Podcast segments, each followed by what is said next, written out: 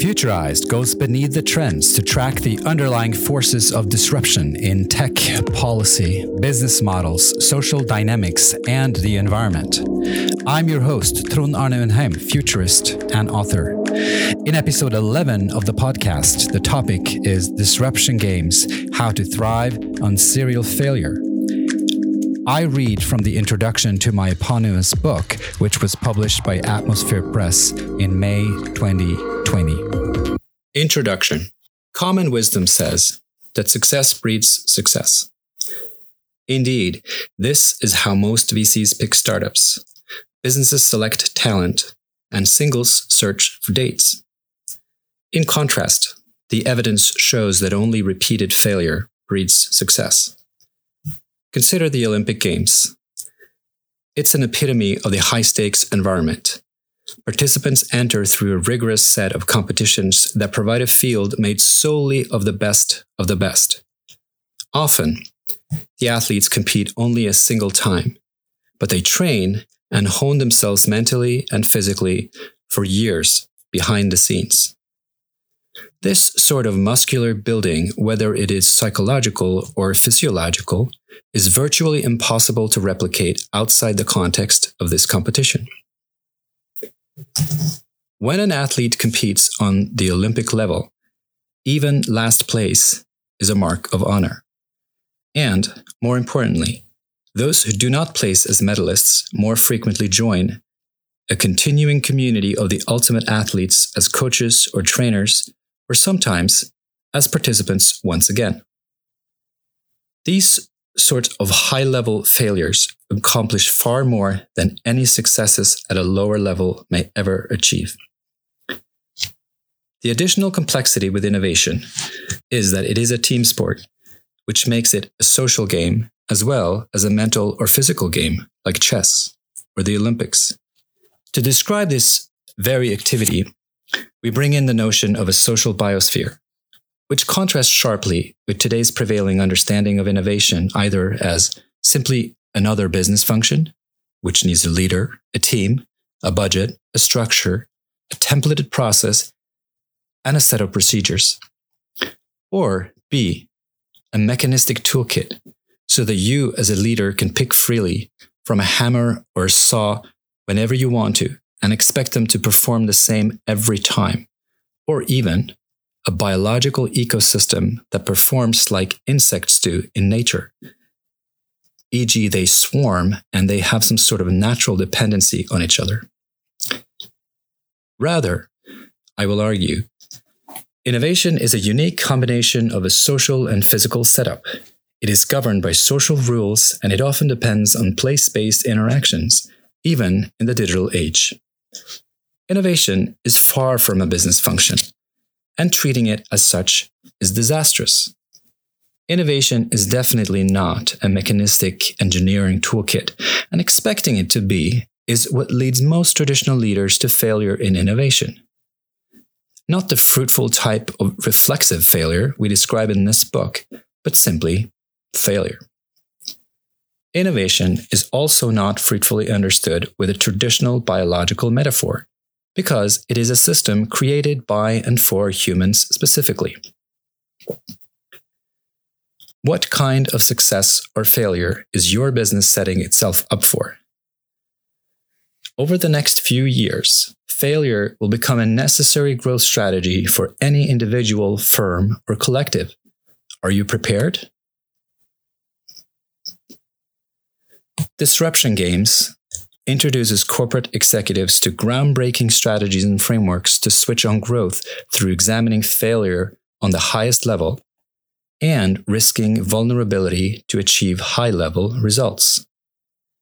The book also helps entrepreneurs understand corporate thinking, structure, and priorities so both entrepreneurs and executives can partner and thrive.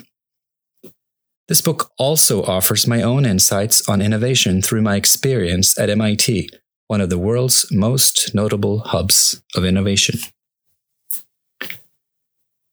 Through this exploration, readers will come to understand the relationship between failure and success in dramatically different way than current business literature interprets these terms. typically as study successful firms, fail fast, and at best, conduct cheap learning experiments. In contrast, Disruption Games fulfills the need for actionable insight on what is truly driving change and provides conceivable roadmaps on how to become a change maker on the highest level. The deep insight is this For failure to be instructive, it must have a deep cost in time and energy. You should not seek failure, but you should seek risk. Under disruptive conditions, I've seen companies that were near monopolies for decades fall from grace in an instant, or domain experts become outdated by a single research paper they had not yet read. Even startups can become outright dinosaurs by the perfectly timed product of the next startup. We are all trying to disrupt each other, let's not forget. Whether you work for a Fortune 500 or are still in school, if you don't participate and experiment with this world soon, you will be left behind. Many laissez faire six year olds already are, but some determined 60 year olds are not. Experience will not protect you, neither will inexperience. The benefits of disruption come from practiced and cultivated innovation. In this book, the metaphor of training is deployed to describe how you might think of that process. Like any game, disruption follows certain rules, except that those rules are not disclosed to everyone. You have to discover the rules. The rules might vary depending on who you are. Each domain has its rules, they have emerged quickly. They are unstable. By the time you know a rule, it might get broken. You can excel at the disruption games by getting a feel for the game itself. You can only do that by going native, by going deep, where failure hurts and could cost a lot. Innovation requires a rudimentary theory of practice. Bloop. Innovation requires a rudimentary theory or practice, not a rigorous one. On the other hand, you can put yourself in high stakes settings with high probability of learning where your chances of innovating are far higher than average. Just be prepared for the fact that exposure may not be gradual, since full immersion has real consequences. Chapter 1 is about how not to partner with startups. It describes the tech innovator's mindset and talks about how complex it is to foster innovation in teams and organizations if that's what you are in charge of. Read it to figure out what a startup partnership entails from the startup side and from the corporate side. Chapter 2 outlines the social biosphere of corporate innovation which basically means it describes a new way to see innovation portfolios as living things that require attention and care. Innovation is also highly dependent on creating a desirable social setting where it can occur on a regular basis. It is not just about technology. Chapter 3 looks at innovation labs, the oldest form of innovation structure, and asks whether it is viable in today's business environment. Labs are costly to maintain. They also require critical mass. Chapter 4 discusses innovation scouts, individuals whose charge it is to find innovation and connect it to the corporation in various ways one of the most exciting jobs in today's workplace, it is also a near impossible job to execute to perfection. Chapter 5 outlines the various ways of doing corporate venturing, from VC investment to creating a corporate investment unit. The recommendations I make are based on observing and taking part in hundreds of venturing processes across multiple industries, such as life science, finance, information technology, manufacturing, and retail. Chapter 6 opines on open innovation, which is a way of outsourcing innovation to external parties. Under which conditions is this a good idea? How is the field evolving? What might the next wave of open innovation look like? Chapter 7 is about accelerators, which help startups get to market. These can be implemented in many ways. Should you want to build an accelerator or assess the accelerator you have, I provide a few steps to think through and offer some industry examples. In brief, the ones with a true asset to offer are more effective. Chapter 8 looks at corporate startup partnering, perhaps the most efficient of all innovation tools. Why so efficient? Because partnering does not require a big institutional infrastructure. On the other hand, it is also the most difficult task to succeed with. Why? Because it asks a lot of those who take part in it. Is your organization startup ready? Is your startup corporation ready? Chapter 9 reveals some of MIT's innovation secrets. Regardless of where you are in the world, you have likely heard of MIT. Many universities are so inspired that they name themselves Institutes of Technology as if the name itself would rub off on them. If you don't have it in you to read this chapter, the high level insight therein is to make sure to reward overlapping competing initiatives in order to foster innovation. The point is not so much how MIT's ecosystem evolved, but to demonstrate how a culture of technological innovation is embedded in conditions specific to an institution.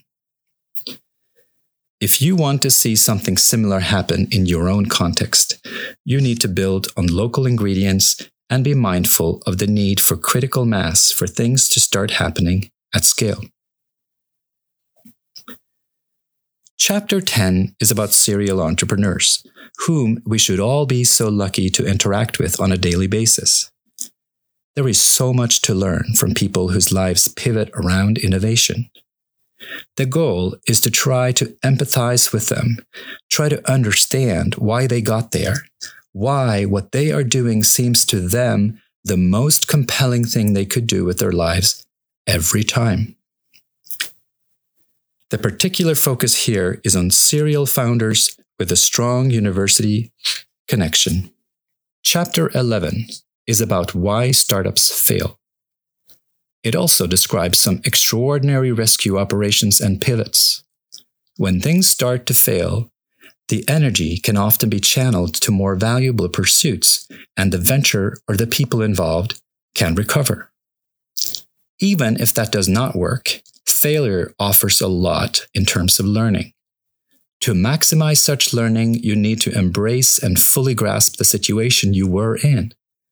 If you move on too fast, the learning is lost. Chapter 12 is about my startup experiences. Have they been worth it? What have I learned? Sometimes failure is just failure.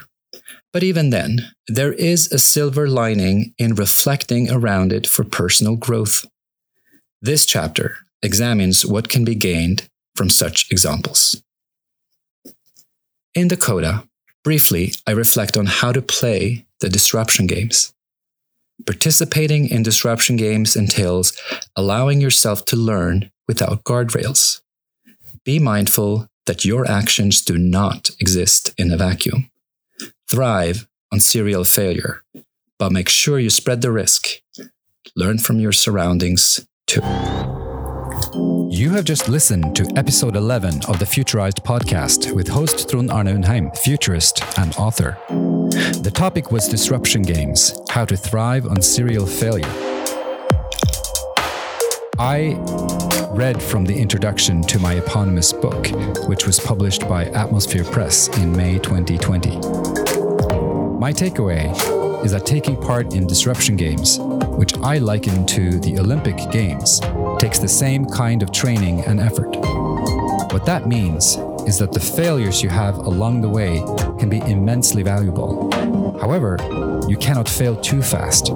For failure to be instructive, it has to have a deep cost in time and energy.